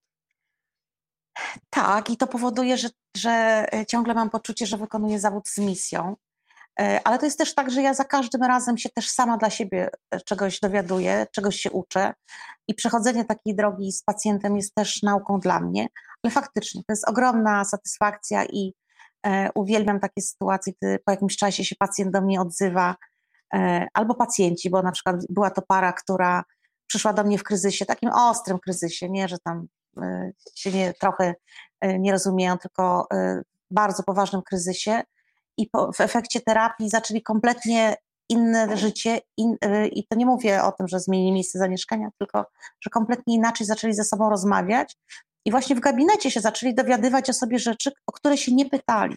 To nie tak, że one były niedostępne, tylko się nie pytali. Ja myślę, że my nie doceniamy rozmów e, takich pogłębionych, których słuchamy tego, co ktoś mówi, a nie tylko chcemy powiedzieć to, co e, my mamy na myśli. Słuchanie jest takim samym elementem rozmowy jak mówienie I myślę, że to jest ba bardzo, bardzo istotne. Myślę, że po, tej, po tym, co powiedziałaś, Dorota, wiele osób znajdzie w sobie też odwagę, żeby pójść do gabinetu, e, bo sobie uzmysłowi, że potrzebuje czasami wsparcia tej trzeciej osoby, która stworzy taką neutralną przestrzeń do tego, żeby się nie atakować, mhm. tylko tak jak powiedziałaś, żeby zacząć się e, słuchać. Porozmawiajmy jeszcze trochę o wspólnocie i o tym, że mam wrażenie, że coraz częściej funkcjonujemy jako takie wolne elektrony i, i o tym też mówi raport Polki 2021 Nowe wartości na nowe czasy. Mhm. Marta, powiedz, y, co my w ogóle rozumiemy pod hasłem wspólnota e, i na ile ta wspólnota jest dla nas y, ważna, a na ile jesteśmy coraz bardziej takimi indywidualistami. Dla mnie to jest bardzo ryzykowne, bo kiedy nam się coś y, nie uda, na przykład w związku, no to może się okazać, że zostajemy na pustyni. Mhm. ogólnie podczas badania, podczas rozmów z kobiet, to było jedno z najtrudniejszych pytań. O to, żeby kobiety przytoczyły taki przykład wspólnoty, szczególnie takiej, do której przynależą. I tutaj wychodzi, że Polki generalnie mają problem. Jeżeli trudno im było podać jakikolwiek przykład, a jeżeli już wskazują, to jest to rodzina. Ewentualnie dla starszego pokolenia to są osoby, z którymi łączą ich wspólne zainteresowania, tak? Czy na przykład dla pokolenia 40 to, to mogą to być sąsiedzi ewentualnie, y, z takim priorytetowym jednak wskazaniem na tą rodzinkę. Mm, I y, z nią Polski, Polki najbardziej czują więź, najbardziej się identyfikują. Mm, no i około powiedzmy 80% kobiet uważa, deklaruje, że wspiera zawsze bliskich, tak, gdy są w potrzebie. Natomiast jaka jest prawda i czy to faktycznie czujemy to wsparcie, to myślę, że tutaj Dorotka w swoim gabinecie no, ma też re rezultaty i przykłady tego, tak? Jak jest ja w gabinecie niestety spotykam ludzi, yy, którzy mają jakiś problem w życiu. To nie jest tak, że yy, do mnie przychodzą szczęśliwi ludzie, ale mam nadzieję, że wychodzą szczęśliwi. Yy, natomiast chciałabym nawiązać do tego, co mówiłam, na, o czym mówiłam na początku, do tych ruchów takich e, siostrzeńskich kobiet. Ja myślę, że kobiety e, chyba odpowiadając na pytania do raportu, zauważyły, że im tego brakuje, tej takiej e, wioski kobiet trochę, tak? E, znowu tak. przypomnę wam film, nie wiem, czy pamiętacie taki film Stalowe Magnolie, gdzie był taki system powiadamiania tak. się w razie nieszczęścia telefoniczny. Teraz pewnie to tak. by była grupa na Facebooku, e, ale takie grupy, y, one już są tak? I one się zaczynają być coraz mocniejsze. I myślę, że my trochę e, zaczynamy, e, szczególnie w większych miastach, gdzie jesteśmy bardziej rozczłonkowani, ale chyba nie tylko, e, zaczynamy budować wokół siebie właśnie takie grupy siostrzeńsko-braterskie, które nie są, nie zawsze są rodziną. Ale też paradoksalnie takie mądre wykorzystanie technologii też pozwala się nam przybliżyć. Ja tu, gdzie mieszkam, e, jestem w grupie sąsiedzkiej, bardzo reżimowo e, przestrzeganej zakresem ulic, tak, jest mapka, gdzie trzeba mieszkać, żeby należeć do tej grupy, nie ma to tamto. I, i to są takie rzeczy, kto ma pożyczyć wiertarkę, kto słyszał gdzie można kupić coś. To jest miejsce, gdzie ludzie mówią, że zmieniamy kanapę, chętnie oddam tą, którą mam, ale też kto mnie nauczy angielskiego albo pomoże dziecku w matematyce. I to jest fajne takie budowanie społeczności. Ja myślę, że to jest wyraz tej tęsknoty za, e, za wspólnotą, za bliskością i trochę gdzieś tam e, powoli e, to odbudowujemy. Ja chciałam tylko nawiązać do, je, do tego, co, o czym pisze pani Małgosia, która tak. pisze o swoim tacie. Ja mam podobne szczęście jak pani. Mam fantastycznego ojca, po rozmowie z którym zawsze się czuję najmądrzejsza, najpiękniejsza i w ogóle naj. Ale y, myślę, że matki, wychowując córki, nie doceniają, jak ważna jest obecność ojca w tym wychowaniu. Y, I ja jestem przekonana, tak jak pisze pani Małgosia, że y, bycie mocną kobietą jest o wiele łatwiejsze, kiedy ma się wsparcie ojca, tego ojca przyjaciela, takiego obecnego. I to wcale nie tak, że on musi być po 8 godzin dziennie z nami. Ja zawsze mówię rodzicom, którzy mają poczucie winy, że za mało spędzają czasu z dziećmi, że jakość, a nie ilość ma znaczenie. Dorotka, to muszę Cię zapytać o jedną bardzo ważną rzecz w imieniu wielu kobiet. Co w sytuacji, kiedy no mamy teraz bardzo wiele takich rodzin patchworkowych, bo wyobrażam sobie bezsilność wielu kobiet, które są matkami i widzą na przykład, jak ich y, ojciec, ich były partner się oddala, na przykład od córki, w ogóle od, nie wiem, od syna. Czy tutaj w ogóle coś można zrobić? Bo myślę, że wiele też takich kobiet z takimi rozterkami też trafia do Twojego gabinetu, e, bo to jest taka sytuacja, kiedy ta bezradność musi być bardzo dojmująca dla matki, która zdaje sobie sprawę na przykład z tego, jak ważny w życiu młodej kobiety jest mężczyzna, na przykład go nie ma. Ja mam to szczęście, że przychodzą do mnie pary, które są w kryzysie i często już się postanowiły rozstać i przychodzą, żeby porozmawiać o tym, po pierwsze, jak to powiedzieć dzieciom, jak wymyśleć swoje życie po, tak? To życie z dziećmi. E, I jeżeli przychodzą razem, to się okazuje, że mężczyźni bardzo chcą być z tymi córkami e, i że bardzo chcą razem z nimi funkcjonować. Moje, i tutaj trochę wrzucę kamyczek do naszego ogródka, że moje doświadczenie jest takie, że kobiety zranione zagarniają swoje dzieci. E, ale ta nieobecność ojców też jest bardzo często wynikiem tego, że on nigdy nie był obecny. To nie jest tak, że on znika, bo, a wcześniej miał super więź z córką, e, spędzał z nią mnóstwo czasu, mieli wspólne zainteresowania. Tak się nie dzieje, to są naprawdę wyjątki.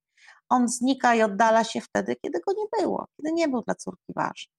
Ale, ale niestety jest też tak, że e, u nas ciągle mężczyźni walczą o opiekę naprzemienną nad dziećmi że to nie jest coś oczywistego, że, e, że po rozstaniu oni też mają być tak samo odpowiedzialni za dzieci, w takim samym stopniu dbać o ich wychowanie, odrabiać lekcje, wozić na e, piłkę nożną e, dziewczynkę, czy jak mama. A my często uważa, przyjmujemy taki archaiczny i wcale niedobry dla dziecka model, że po rozstaniu to kobieta zajmuje się dziećmi ale to jest konsekwencja też tego, jak funkcjonują nasze rodziny. Jaka jest rola ojca, czy to jest rola tylko bankomatu i kierowcy PKS-u, czy, mhm. e, czy to jest rola partnera obecno, obecnego w życiu e, rodziny. Marta, y, od razu jeszcze teraz Państwa ośmielam. Jeżeli są pytania, bardzo dziękuję za y, całą masę komentarzy fantastycznych, y, bo przecież chodzi o to, żebyśmy się właśnie podzielili doświadczeniami i tym wszystkim, co mamy w sobie. Każdy z nas ma trochę inną historię. Pani Beata pisze, że też ma to szczęście. Kochany tata, który nauczył mnie być odważną, silną i wolną. Panowie, którzy nas teraz słuchają, to jest bardzo dobry moment, żeby sobie uzmysłowić, jak ważni możecie być dla swoich córek, tych małych, które dopiero dorastają, bo dajecie im siłę na całe życie. E, warto o tym e, pomyśleć. Patrzę w stronę Marty, żebyśmy powiedziały też, że badacze z Mobile Institute przygotowali też takie portrety psychologiczne na podstawie badań zgromadzonych podczas realizacji raportu Polki 2021. E, tak. I swoją drogą, jeżeli ktoś z Państwa będzie miał ochotę sobie zrobić taki test, to można go zrobić internetowo, już Państwu podaję tutaj stronę i zobaczyć, w której kategorii tak, najbardziej się odnajdujecie, chociaż mam wrażenie też dziewczyny, że ja jak zaczęłam sobie analizować, do, analizować, do której kategorii należy, to trochę bym wzięła z jednej, trochę z drugiej. Okay. Powiedz, powiedz, jakie te portrety powstały, Marta? Tak, mm, stworzyłyśmy, stworzyliśmy siedem typów kobiet, siedem person. To jest dosyć szeroki wachlarz, bo takie matki Polki, czyli strażniczki domowego ogniska, bogini domowego ogniska, to taką kobietę bardzo niezależną, taką walczącą o swoje. No i są też typy pośrednie. E, w ogóle najwięcej kobiet, bo 30% kobiet w Polsce to są właśnie strażniczki domowego ogniska. Są to kobiety zamężne albo żyjące w partnerstwie z dziećmi i dla nich liczy się rodzina ponad wszystko. Dla rodziny są w stanie wszystko poświęcić. E, ale też jest ważna wspólnota. Rodzina to również bliscy przyjaciele. No i oczywiście, tak jak wspomniałam, mamy helikoptery, czyli dzieci powinny mieć wszystko, niekoniecznie same na to zapracować. Tak, dwie trzecie jest aktywnych zawodowo, ale oczywiście rozwój nie jest priorytetem. Tak jak wspomniałam, są e, bardzo chętne zrezygnować swojej kariery, jeżeli to mężczyzna, jeżeli to partner jest na dobrej drodze do rozwoju, może więcej zarabiać, czy e, osiągać wyższe pułapy stanowisk. Bardzo cenią sobie przyjaciół, ale wybierają ich głównie za poglądy, za status, chcą, żeby były podobne.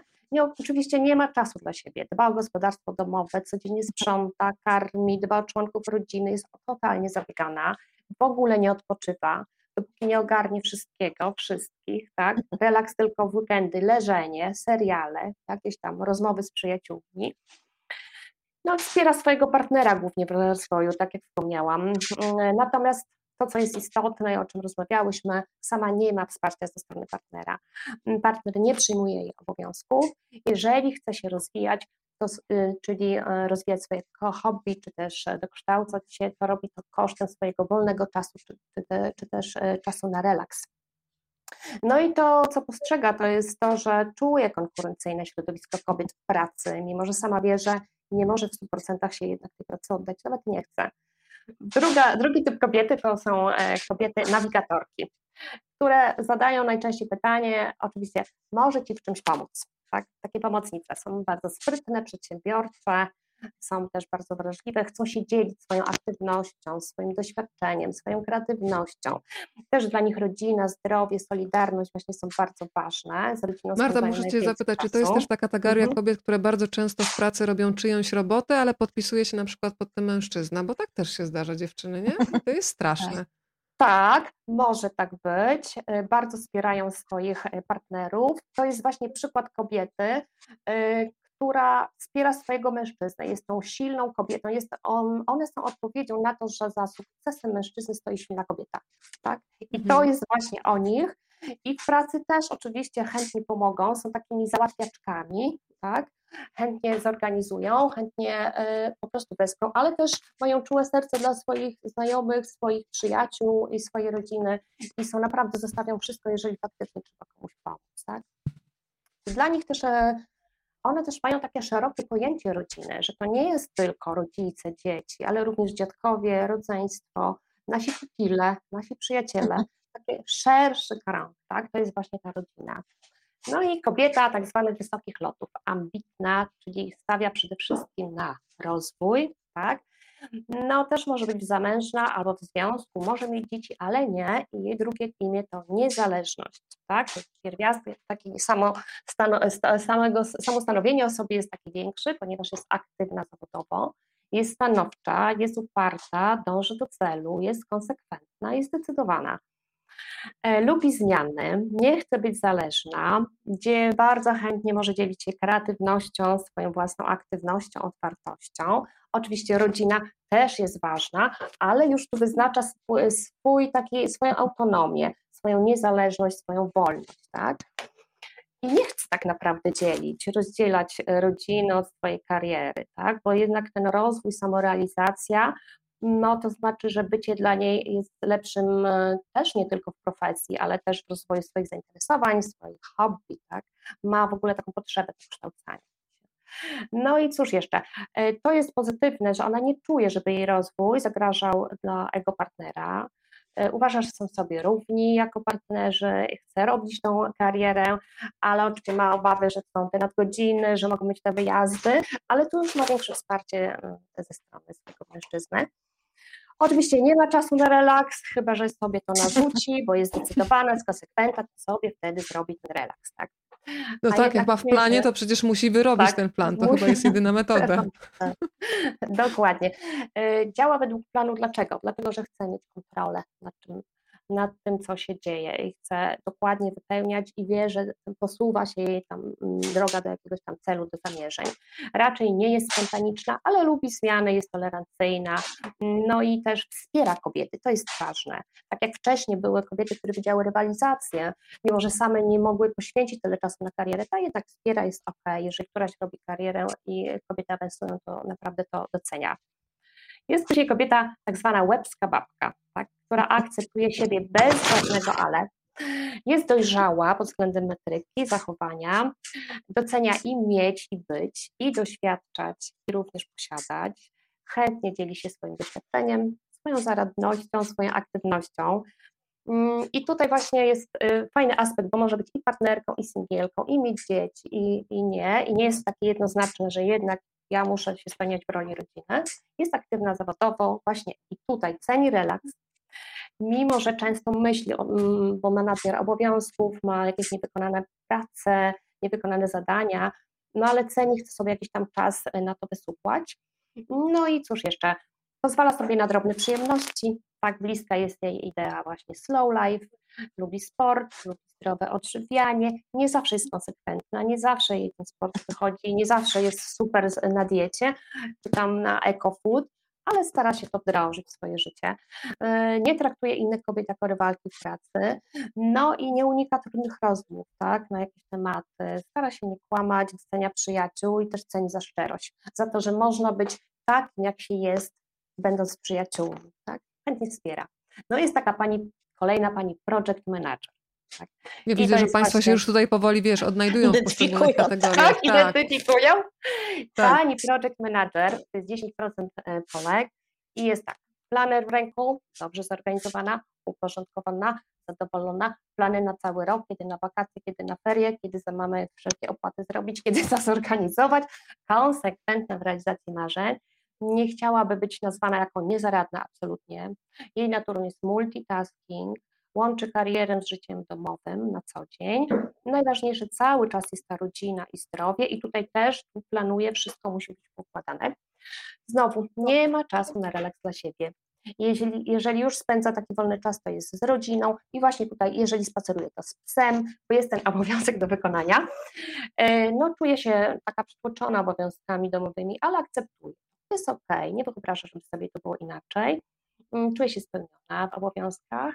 Mm, tutaj jest zagwozdka, bo ponieważ partner nie przyjmuje jej obowiązków, mm, no, ale ona też nie za bardzo chce jemu dać, tak, te obowiązki. Bo jak już sobie zaplanowała, że to zrobi, to po prostu ona to zrobi. A kto to lepiej. zrobi lepiej niż ona, prawda? Dokładnie. tak. E, odmówi awansu, jeśli partner będzie miał coś przeciwko temu. Mówi, że jest tolerancyjna, ale w sumie chcę wiedzieć, co jest takie normalne, do czego może się odnieść, tak? To nie jest tak, że ta tolerancja jest taka wszechstronna. Stara się nie zazdrościć i chce zrealizować swoje marzenia. No i mamy jeszcze dwa typy.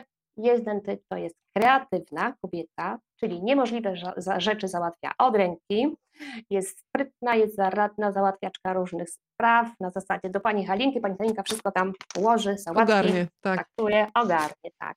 Robi coś z niczego, jest to taka cecha takich polskich polskich kobiet właśnie tak, że potrafię robić coś z niczego, tak? Mm, wartości, które są dla niej ważne, to jest zdrowie, rodzina, solidarność, właśnie niezależność i poczucie własnej wartości. Sama podejmuje decyzje, nie boi się i ograniczenia, jakie widzi, no to ograniczenia finansowe, zobowiązania finansowe i ograniczone możliwości swojego własnego rozwoju ale też uważa, że zakazy, normy są potrzebne w społeczeństwie, żeby w ogóle społeczeństwo funkcjonowało. Tak? Y, omija kreatywnie sama zakazy tak sobie radzi z tą rzeczywistością. tak? Problemy dla niej to nie są problemy jakieś przytłaczające, ale to są wyzwania. I to jest właśnie pytanie, jak tutaj poradzić sobie z takim wyzwaniem. Wspiera rodzinę, wspiera przyjaciół, nie odpocznie dopóki nie zadba o swoich najbliższych, i ma też szerokie pojęcie rodziny, znowu dzieci, dziadkowie, rodzeństwo, pupile, mm, przyjaciele przyjaciół, taka otwarta.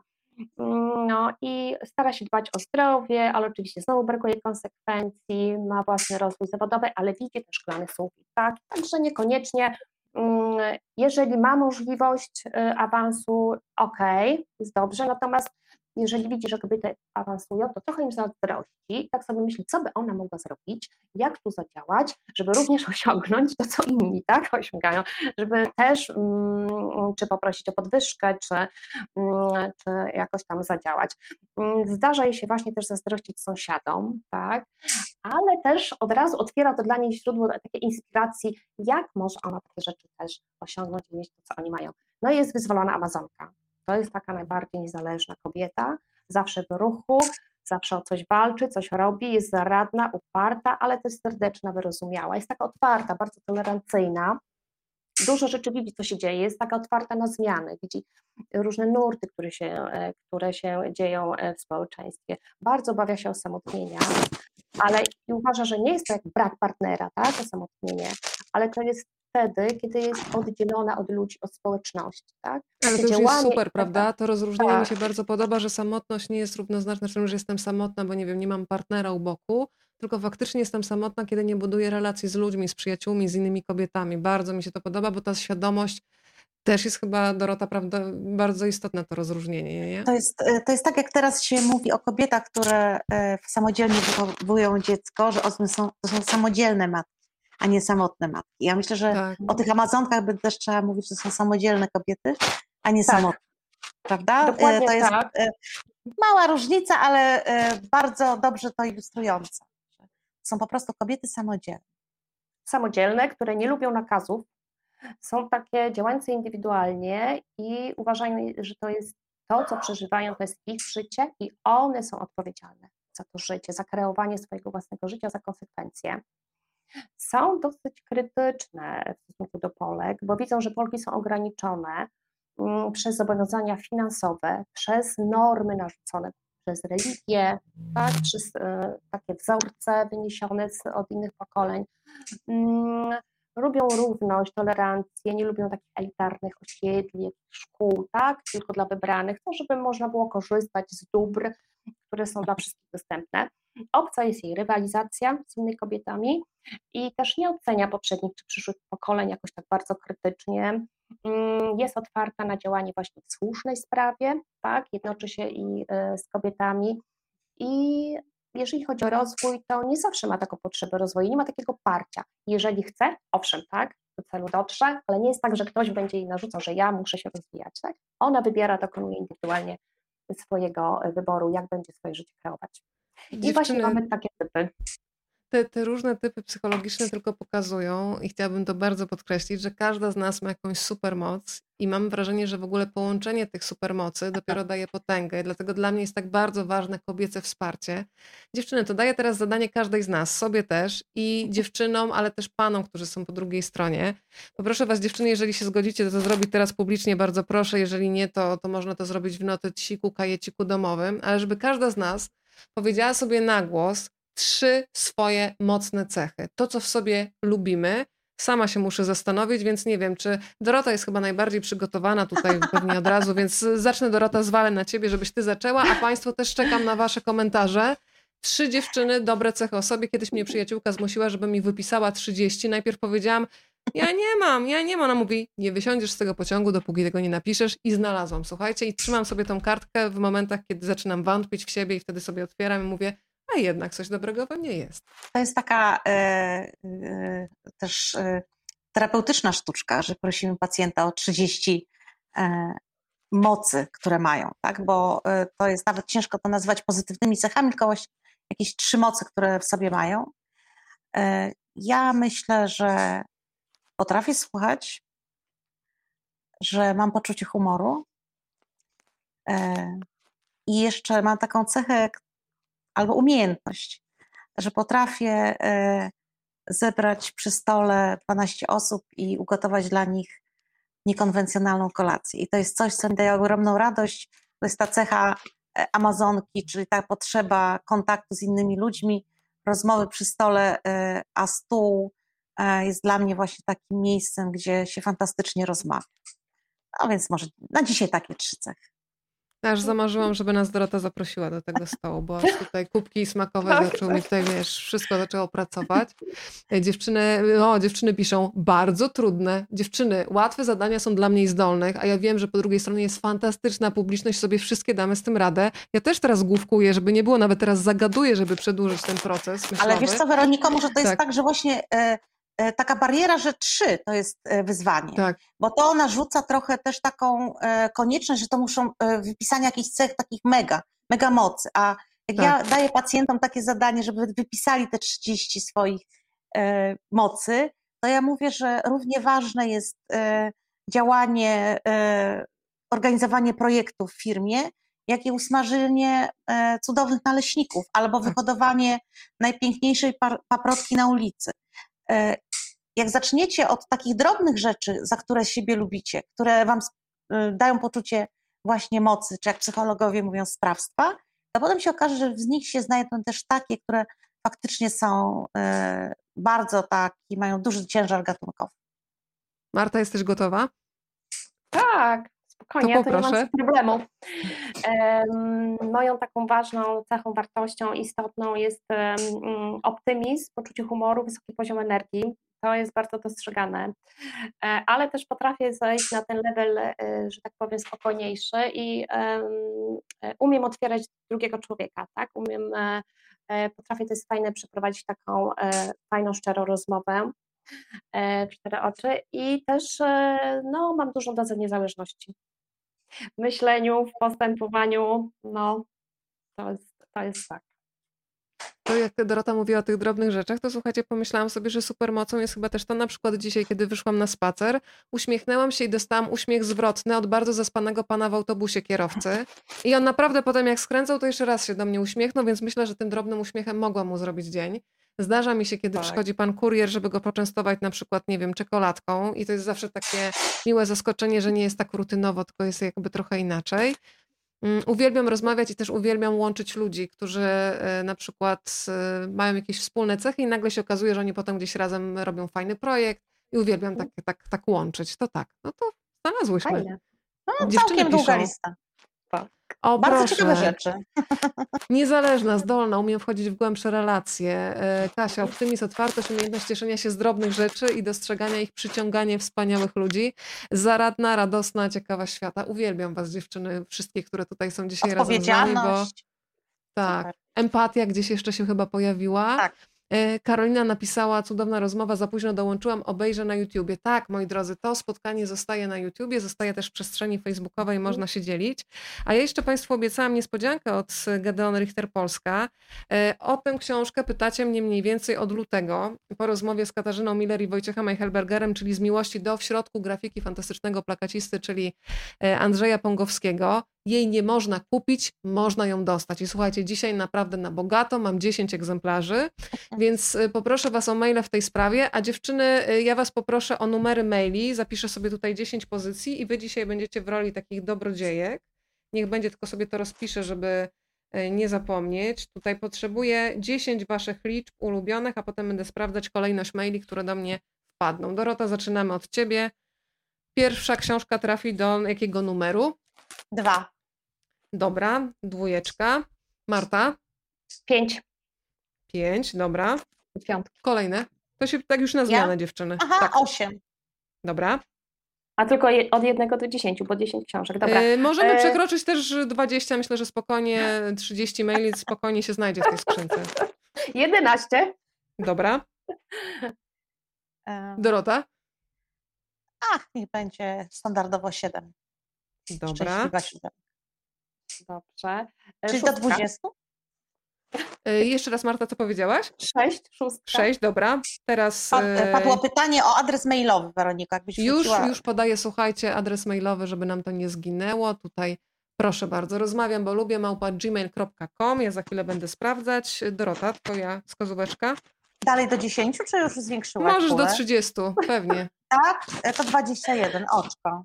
Super. Marta? E, właśnie jedynka. Kto pierwszy, ten lepszy. Bardzo dobrze. Tutaj sprawdzimy, kto miał najszybszy refleks. I jeszcze mi dwa wskazania zostały. Moja szczęśliwa liczba, czyli 13. Też O. lubię bardzo. Mhm. Marta. Mm, 26. 26. No to słuchajcie, mam zapisane. O, ale a po, po, zdradzisz jeszcze miesiąc? Żebyśmy nie przegapiły? była, 26 maj. A proszę, na dzień mamy przyszła na świat. Tak. Jak pięknie. To, ale to ja też tam w tych liczbach zamieściłam swoją, e, swoją datę urodzenia. Wszystko jest ukryte, słuchajcie. Dziewczyny. A, a jedną liczbę mojego urodzenia, moich urodzin dałaś ty, Marta, więc.